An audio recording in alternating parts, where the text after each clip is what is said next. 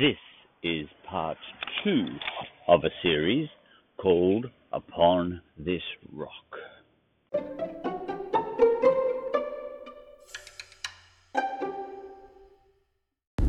I'll interrupt myself there be- to just flag that I'm about to give some examples of these things that I'm calling progressive ideas. Some examples in the twenty-first century and some examples in the zeroth century. You know, the, the well, the first century. You know, we didn't have a zero. You know, they didn't have a zero between B C and A D. And by the way, I do say B C and A D. Uh, so does the some of the podcasts I listen to, especially the podcasts on Rome, I've noticed, tend to like saying B C and A D, and um, I think that's appropriate um, uh, because B C and A D apply to Rome because that was their system. Um, and to say, you know, if you were doing a podcast on Roman history and you insisted on doing B C E and what is it, B C E and C E, uh, I think you're being a bit of a pain in the neck. But that's just me. You know, because uh, I, that B C E and C E business snuck up on me. I didn't see it coming, you know. Uh, just like um, in the schools, um, the way they, the way the kids uh, do subtraction of large numbers, you know, carry the one and all that sort of business, they do that differently these days too. And I didn't know, I didn't notice it coming because, you know, yeah, I only noticed it once I had children, and uh, you know, when I did subtraction when I was a child, I was taught, you know, the old-fashioned way, and they do it differently now. You know, and you know when I, you know, and, and when I was young, we used to say B C and A D, and then suddenly the world was saying something like B C E and C E, and I thought to myself, where'd that come from? I didn't. Nobody made an announcement to me that that was going to happen. Uh, and who decides these things, you know? Now, B C E and C E, I think, might be, you know, I've never even investigated, but I think the reason they do that is um, because it's more inclusive um, and, you know, maybe less Western and more friendly to all the nations, you know, so that it's more uh, to do with China and, you know, everywhere else, you know. Um, But I don't like it, and um, not because, and I've mentioned this before in another podcast somewhere, I don't like it for other reasons. Um, I figure uh, you lose a little bit of colour if you do things like that.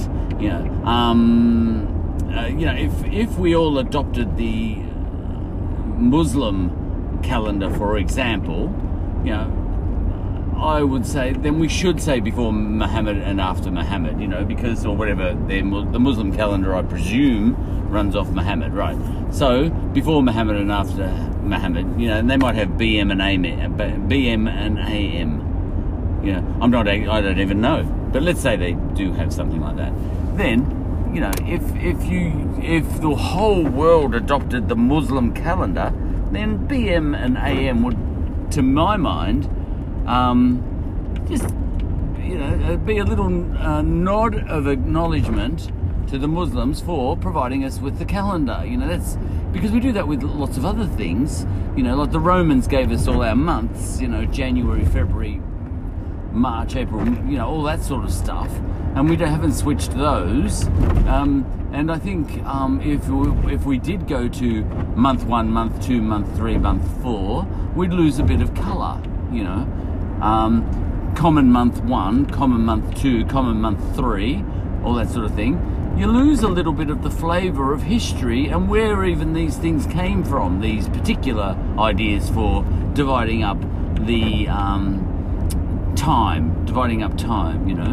So, I why, you know, it's not about Jesus, you know, because obviously, literally, B C and A D, it's before Christ and after, you know, ding dong, uh, what is that, après denomine or something, you know what I mean, um, whatever it is, um, it's not about Jesus. It's got nothing to do with Jesus. It's got to do with the Romans created a calendar, um, and um, then the world adopted it. So the world should acknowledge, you know, it's just, it's not even, I don't even, the Romans don't even exist anymore. So what's the problem? You know, that's the way I see it.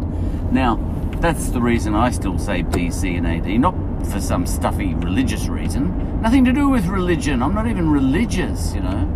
Um, yeah, and uh, my um, the podcaster I'm listening to, who's also dealing with matters Rome, because uh, the one I'm listening to at the moment, and, and also previous uh, podcasts I've listened to, I think Mike Duncan did B C and A D as well. Um, did he? Gee, I can't even remember now. It doesn't matter. The guy who's doing this one on the papacy uses B C and A D because it's appropriate.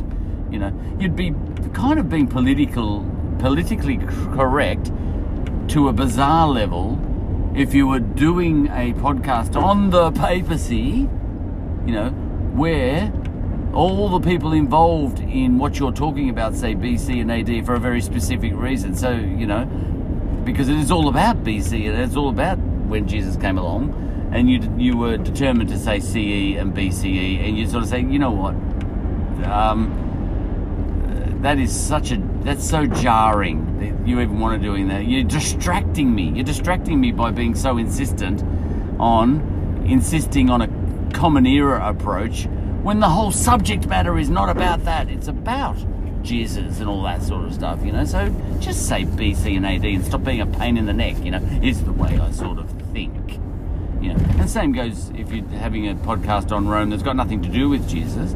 B C and A D are appropriate because you're talking about Rome, and the Romans said B C and A D, you know. I was listening to another person who um, w- was doing um, a podcast on Byzantium, you know, which is the Eastern Roman Empire. Now, um, the people of Byzantium all called themselves Romans. They're just Romans, you know, so it's Rome. It's still Rome, Byzantium. It's only now, in retrospect, uh, that we call it Byzantium, you know. We've given, um, but if you were living, you know, well after Rome fell in four seventy-three, or whatever it was, I always, never quite sure when that was, um, but when, after Rome fell in the West, you know, we are from the West, you know, we are from the West. You, uh, we Australians, for example, not Indigenous Australians, but we Australians who are Westerners, um, we stopped being Rome, you know. Anyway, um, so, um, but in the East, Rome just continued on unchanged, and it was still called Rome, and they called themselves Romans, and everyone around them said, you know, if they wanted to go to battle with these people from Constantinople, they said, we're off to battle Rome. So it's just Rome. Yeah, and it's actually kind of nuts to call it Byzantium, in a way, if you're trying to immerse in the in the in the history. You know, if if you're saying it in a fairly academic way, I suppose you say Byzantium. Um, but you know, if you wanted to do a podcast on Byzantium and immerse the listener in what was happening, you would say Rome. You wouldn't say Byzantium, because if you said Byzantium, but if you went back in time and went into Constantinople and started saying, what's it like living in Byzantium? Everyone would say, what the hell are you talking about? We live in Rome. What is this Byzantium anyway? That's that's some sort of ancient name for this, where we live, Constantin- Constantinople, isn't it? So don't call us Byzantium, we're Rome. What, what, you know, that sort of thing. Now, the podcaster I'm listening to says B C and A D um, because he just said, um, doing a podcast on the papacy and using C E and B C E is just, distra- I think he said it's um, confusing, you know. Um, and I think he's right on another level too. C E and B C E sounds too, uh, sounds too similar. You have to stop and think. They're forcing you to stop and think. Um, but B C and A D are very, they say it sounds more striking. A D.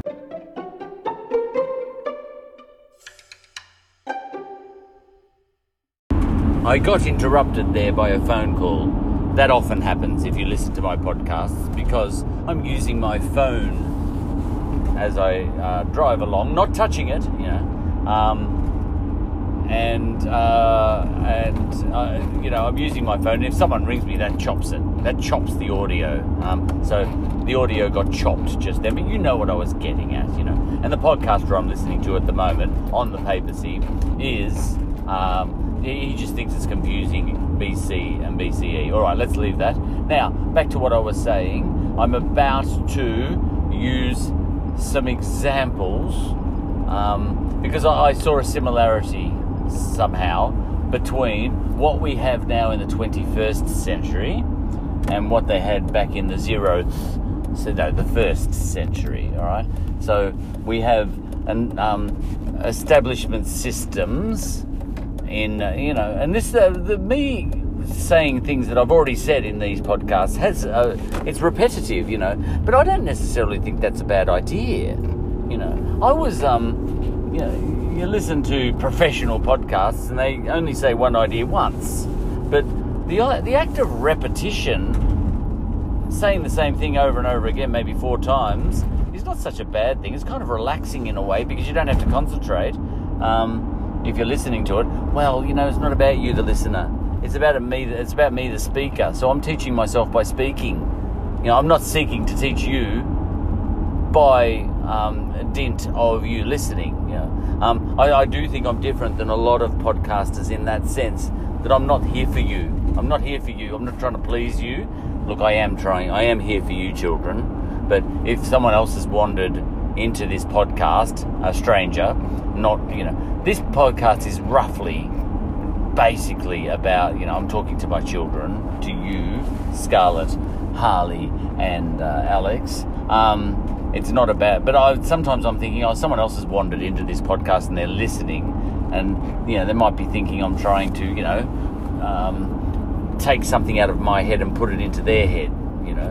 So if you are one of those people that's wandered into this podcast, I'm not seeking to educate you in any way or put something out of my head and into your head, you know. Absolutely no interest in doing that. Not really any interest in you even listening to this podcast, you know. I'm not here for you. Uh, but you know, if you're enjoying, if you're listening, good luck. You know, do a pod, you do a podcast too, and I'll listen to that. You know, then we've both done one. How's that sound? All right. Now, um, so um, what was I talking about? I completely forget. Uh, but you know, I'm about to use some examples. Um, a couple from the twenty-first century here. Oh yeah, where we have establishment ideas. And in the twenty-first century, you know, generally the establishment idea is um, something to do with the Western world, which includes Christianity. That's establishment, you know, in a, some, in a place like Australia, you know, um, kind of a secular Western world, but with a strong Judeo-Christian flavor. Um, Uh, ideology, you know, that sits behind the Enlightenment, actually, in a way, you know. Um, so a kind of Renaissance slash Enlightenment slash Western culture is what we are in Australia. Uh, you know, in Australian culture, and I'm talking about the British side of Australian culture, um, goes back a long way, you know.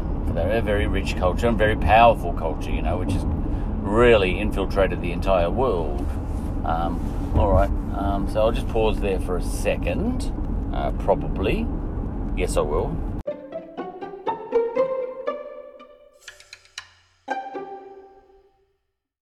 That was a random breath test, and even if I'm hands-free, it's not a great look having your phone, um, you know, obviously whirring away in your console. Um, all right. So that's that. So a couple of uh, a couple of examples from the ancient world, which seems pretty modern to me because I've been thinking about Rome and listening to so much about Rome. It really seems uh, it doesn't seem a long time ago. Um, Rome in the time of Augustus Caesar and Jesus and all that sort of thing. Because I'm a Catholic anyway. I'm a um, uh, you know, I'm a Catholic as far as my uh, what. family tradition goes or whatever, um, and I go to church and all that sort of thing, but not because I'm religious. Um, you know, I completely deny the, you know, you're listening to this podcast, so you know my thoughts on Jesus. I'm not even sure he existed, you know, I couldn't care less, actually. Um, but then again, Um, I, uh, you know, I'm I'm so comfortable with the idea of Jesus maybe existing and maybe not and all that sort of thing that I'm quite happy to go to mass because I've got no, you know, I've got no baggage. I'm I'm so relaxed about it. You know, I've got no problem. I go, I'll go to anything. I've been to Ramadan. You know, I've got no problem with this sort these sorts of things. I like exploring things. You know, um, yeah. It's because it's uh, precisely because I'm. I've got no um, emotional um, um, attachment that I can go to mass. You know, if I had if I had any feelings about it, I probably couldn't. You know, because I'd, I'd, I'd, it'd be annoying to me. You know, some of the things that you're saying. I believe in one. You know, Holy Catholic and Apostolic Church. You know, um, you know, the, the, the, whether I you know I don't believe in it. I believe it in. in I believe in it. in its context, you know, but not universally, you know. I walk out of church and suddenly I don't believe in it, you know. Um, but it's got some value, you know, I can I can suspend disbelief while I'm in church, you know. In the same way that when I'm doing maths, you know, when I'm doing, um, now I don't do much maths anymore except I'm, well, I'm, I'm, I write software, but you don't get into much maths in that. Um, but back when I was doing maths and I was doing imaginary numbers, you know, I was happy to let, I... Uh, the square root of minus one exists for certain types of equation, but the square root of minus one doesn't exist. So what? You know, so what? You know, you, um, if I was a stickler, I said, oh, I'm not going to mass because I can't prove that Jesus didn't exist, you know, that Jesus did exist. I, I'm not going to mass because it's all bull, bull dust, you know what I mean? I'm not going to mass because it's all fairy tales, it's like Santa Claus, you know, I'm not doing that, you know. Then I'd be the sort of person who'd be in maths class and I'd say, I'm not, I'm not using imaginary numbers. You know, uh, I equals the square root of minus one because square, square root of minus one doesn't make sense. I'm not doing it, you know. And that would make me a pretty stupid mathematician, you know, because I'd have an emotional sort of um, reaction to the square root of minus one, you know. But the square root of minus one, uh, you know, imaginary numbers are just like God. They, they exist while you're using them because you let them exist. And then as soon as they're not useful to you, when you walk out of church, you know, you switch them off again. Just use them while they're interesting. We'll use them while they're useful. You know, if they give you, especially if they give you a, a, a kind of positive idea, you know, if thinking about Jesus gives you a bit of a positive idea um, or a positive feeling or whatever, use him, you know, and then dump him straight after and, you know, go with Muhammad for a while the next day, you know, um, explore Muhammad and Muhammad and get a few ideas off him too, you know, and be an atheist the next day, you know, because atheism's got some wonderful things too. Yeah. I love the idea of the atheist soldier, you know, an atheist soldier who takes a bullet for his mate, you know, with no hope of um, a reward in heaven. You know, that's profound to me. I love atheism, you know. It's fantastic. All right. So that's what I'm getting at. But, you know, right now, look, get back, getting back to what I'm even talking about, um, uh, you've got, um, yeah, I'm going to pick two ideas from the twenty-first century that are floating about uh, that stand out in relief against establishment ideas. You know, two ideas that are progressive ideas that stand out in relief. I like that, uh, in relief, um, against a backdrop of establishment ideas. And back in ancient Rome, I've got. I'm going to come up with um, a couple of ideas that stand out in relief. Uh, against a backdrop of the establishment ideas of that time in Judea, you know. So, in the modern era, the two I'm going to choose, which is, and and these uh, two are the ones that jumped, uh, you know, jumped into my head unexpectedly. You know, that's the way I operate. I'm doing these podcasts off the top of my head. If I was planning these podcasts out, I probably wouldn't use these two examples. Um, but the two ideas, and they're not, the two ideas I've chosen are not sects, you know, or cults or anything really. They're just ideologies. They're just ideas, you know. They're um, and um, or not even ideas. Even they're just states of being. They're just realities, you know, in the minds of people who believe in them. You know, so the two realities that I want to deal with are um, uh, what's called the queer movement. You know, and you'll say, oh, crikey, where'd that come from, you know? But that's the one that just jumped into my head, you know. I'm not going to make it jump out of my head and pick another one because that would be corrupt. If it jumped in my head, it jumped in my head. It might not even be the best one. But I, I I thought, the queer movement, you know. That, now that's, uh, you know, and that's the one I'm about to discuss as an ideology that's floating around in the twenty-first century against a an establishment backdrop that doesn't kind of include ideas of queer, you know. And the other one is, you know, uh, the lesbian ideology, all right? So both in the gender realm, right? Two different things in the gender realm, two different ideologies in the gender realm. And I'm imagining um, two people who are lesbian, you know, so they're both biological women. And then I'm imagining a person from another group in the gender realm, uh, another person in the gender realm who is a queer, right? Now, it's very, they're different things, right? So, um, so we've got two groups of people. Well, you know, on the left, we've got a couple of lesbians. No, let's just say a lesbian. Right, we've got one lesbian person over there on the left, and she's part of one ideology, you know, the ideology or the idea that um, if she wants to fall in, you know, be with a bio- another biological woman, um, that, you know, that is what she wants. And it's a reality for her. It's not even a choice. It's a reality. Um, and it's truth, and it's fact, and it's identity, and it's just who she is, and that's the end of it, you know what I mean? But over here on the right, you've got a, a, a, a, a someone who's a biological male who's queer, who, or actually even, I should have used a transvestite, I suppose. Is that, is that um, someone who's biologically a male but sees himself as a woman, right, over on the right there. Now, they're the two types of people in the gender realm. So you've got a gender realm, you know. Um, so a progressive... Prog- two different progressive ideas in the overall category of gender, all right? So the, there's a category, a progressive uh, movement on at the moment, you know, uh, parent movement, movement around gender. But underneath that, you've got two different and um, competing gender ideas, uh, one of them being queers and one of them being lesbians, you know. Now, as it turns out, I'm going to discuss that those two are not in sync, you know, because that lesbian woman has, is showing no interest in that male over there. That uh, the lesbian woman wants to be with a biological woman. Now, he's a biological man, but he he is one hundred percent in his mind a woman, you see, but she doesn't want to have anything to do with him because he's a biological man. Now, she is doing the wrong thing by him. That's what I'm going to get at with these, you know, this example. Now, you know, time again, I probably wouldn't choose those two examples because they're a little bit left field, all right? But, you know, all right, we have a progressive sort of movement around gender, and under that progressive movement, we have two different sub-movements, one about lesbians who want to be with biological women, and then on the other side, um, I think I should have used said transvestite or something, you know what I mean? But a um, a biological man who one hundred percent thinks he's a woman, you know, uh, one hundred percent is a woman in his mind, you know, that's his identity. It's reality, all right? So you've got these two different things, but they're in conflict, you see, because I'm going to mad- imagine both these two people on a train in England in a sleeper carriage, and she doesn't want to be in a sleeper carriage with him.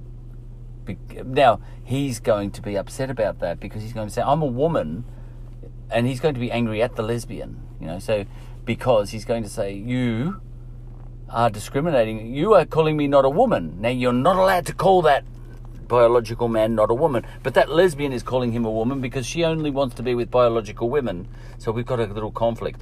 Now, that doesn't mean that the whole gender movement is a mess. It just means that humans are complex, you know. It's not. It's never as simple as it seems. Now, that's the twenty-first example I'm using, twenty-first century example I'm using.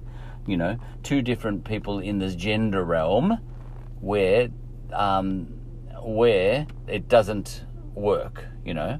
And you know, the gender movement as a whole has to work that one out, you know. And I'm, I'm not here to give them suggestions. They can work that out themselves. Good luck to them, you know. Um, you know. I feel sorry for the magistrate, you know, when the uh, queer, the queer guy or the transvestite, you know, the, that biological male who's a woman, um, sues the lesbian for um, rejecting his advances on the basis that he's a biological male. You know, how would you like to be the magistrate in, in that case, you know? Um, and yet, she's got rights too, you know. Um, that's see how tricky it gets. Now, just because it's tricky doesn't mean the whole gender um, debate is stupid. It just means it's tricky because we're humans and we're tricky. All right. Now, and the backdrop is, of course, the establishment backdrop is Christianity and, you know, Western secularism, all right? Now, back in Rome in the first century, um, it's it's flipped on its head a little bit, isn't it? Because stuff like that, gender stuff, is much more acceptable. And that's that's establishment, you know. You know, like a lot of Romans you know, lived, you know, when you were in, uh, well, Greeks, Greeks um, especially, you could be, you know, they didn't, it was so normal to have um, what we would call these days L G B T I and all that sort of stuff, and Q I and all that sort of stuff, and men being with men and all that sort of stuff, you know. Um, it was so normal that there wasn't even terms for it, like L G B T. They didn't need them because it was just natural and normal, right? So the establish- the establishment stuff, all your dreams, your gender dreams have come true, modern progressives, because what you call progressive in a modern world, progressive in a modern world is establishment. Back in ancient Greece, especially, maybe less so in Rome, but even you know, even the Romans, you know, they didn't do it so openly as the Greeks. But gender stuff, as we call it these days, progressive gender stuff is establish is, is establishment um, in the Greco-Roman Empire back in um, ancient times. Um, um, um, but Christianity is radical progressiveness, you know. So. Um, That's interesting. Um, so, in the world I'm about to take us into, um, the, the conservative backdrop is being Jewish and in Judea and Judea, and you know Roman and Greek um, establishment ideas, and the radical new kid on the block is Christianity. You know, which is a bit weird for us in the West now, isn't it? Because you know um, we call Christianity conservative now, which is odd, isn't it? Because that was the absolutely progressive, non-conservative ideology, the fresh new kid on the block um, uh, back back then. You know, Jesus and Paul and Peter, you know, they're all in their twenties, you know, or thirty or thirty-one, thirty-two. They're all young. Um, you know, all the apostles were twenties, you know, probably, and the oldest in the group would be thirty, thirty-one, thirty-two. Even Paul himself, I think, was well, he was only thirty, you know, and he's the father figure. You know, and Jesus himself was only thirty. You know, his Jesus's um, character had wasn't even fully developed. You know, because males don't kick into their wisdom until they're about over thirty, and Jesus was only thirty. You know, so he wasn't actually quite ready. You know, his his wisdom brain wasn't even fully cooked. You know, so we're talking radical young, um, radical young progressives. You know. Were people like Jesus and all that sort of stuff. All right. So in the modern world, um, anyway, so in summary, look, I've repeated myself a hell of a lot now uh, because I was just driving along and whatever. Um, in the modern world, the what I'm about to... And I'm going to refer to them as cults, but I don't mean it as cults, you know. Uh, it's just that I was trying... And cults, sects, you know. I, I mentioned those two people that I mentioned before. You know, I said, imagine they're two sects. You know, the lesbian um, person, both women, by the way, and the biological male who sees himself as a woman. Right, we've got two women there, and um, one's a biological female who's a lesbian, and one's a biological male who believes himself to be a woman. We've got two people there. Now, I said, imagine those two are two sects. Now, they're not sects, are they? They're just people who are whatever they are, all right? So... Um, now, you, you, I, I, I am aware that I said, you know, and in my head I was thinking, imagine those two movements or those two people, you know, the lesbian movement and um, and the queer movement, as I called it, but I probably should have called it transvestite. But imagine they're two movements under the broader movement called gender, you know. So I've got two movements there, um, and I call them, you know, imagine those two movements, those two sects, those two cults, but... Just ignore the fact that I use the word sects and cults. They're obviously not sects and cults. They're just states of being, aren't they? Whether you're, if you're a lesbian, that's just a state of being. That's who you are. And if you're a transvestite or a queer or whatever, that's a state of being. It's just who you are. They're not sects or cults, but I call them that in the foreg- in the bit coming up. And I'm not going to scrub it. I'll, I'll just let it. I'll let it ride. But you know, I'm just using it as a metaphor, really. And and back in the ancient time, we had sects there, But even those guys, you know, like we had one cult that was around the um, personage of Jesus, and there would have been other cult, all sorts of messiahs rolling around in Jerusalem. And, you know, to those guys, they were probably just states of being. This is who I am. I am Jesus. And I believe in all these things. I am Jesus, and this is reality. You know, so maybe they're not so different to the lesbian and the queer. You know, Jesus wasn't so different. He's just saying, I am the Son of God. You know, I am the Son of God. Are you the Son of God? It is you who say it. You know, but whatever. And so maybe there is a parallel. You know, you might say, oh, how dare you compare um, um, the lesbian movement to Christianity? Because the lesbian movement, these are just people being themselves. Well, now let's listen to this. Let's think about this, and I could be wrong. I haven't thought it through. Maybe Christians are saying they're just um, that's just a reality, and that's just that's just who they are, just in the same way, and they can't be denied. You know, you can't say that. You know, just like you can't say a lesbian shouldn't be a lesbian, you can't say a Christian shouldn't be a Christian. It is just a state of absolute fact, reality, identity, truth, everything. You know, so maybe it is similar. All right, so we got that locked in. I'm going to discuss two ideologies in the twenty-first century and two ideologies in the um, ancient world. And the two ideologies, well, no, uh, maybe fifty ideologies in the ancient world, but they're all under the banner called um, progressive Jewish sects, you know, and one of which is the cult that would turn into Christianity, but there were forty-nine others, you know what I mean? Okay, so, you know, that was a lot, a lot of talk, but I just felt like I needed to do that much talk because, you know, the only reason I did that much talk is because I did happen to pick a very left-field progressive idea in the modern world being the whole, you know, this odd um, conflict that um, that I that just popped into my head between a woman who is a biological woman and a lesbian and a woman who is a biological male who is a transvestite or a queer or whatever he wants to be called, you know what I mean? So I was imagining a conflict there. And then in the twenty-first century, and then in the first century, two thousand years ago, um, I'm imagining fifty different kind of reformist Jewish sects, fifty different, and one of them happens to be the one that is no more notable than all the others that's going to become Christianity, okay? That's all I'm saying, all right? On with the show.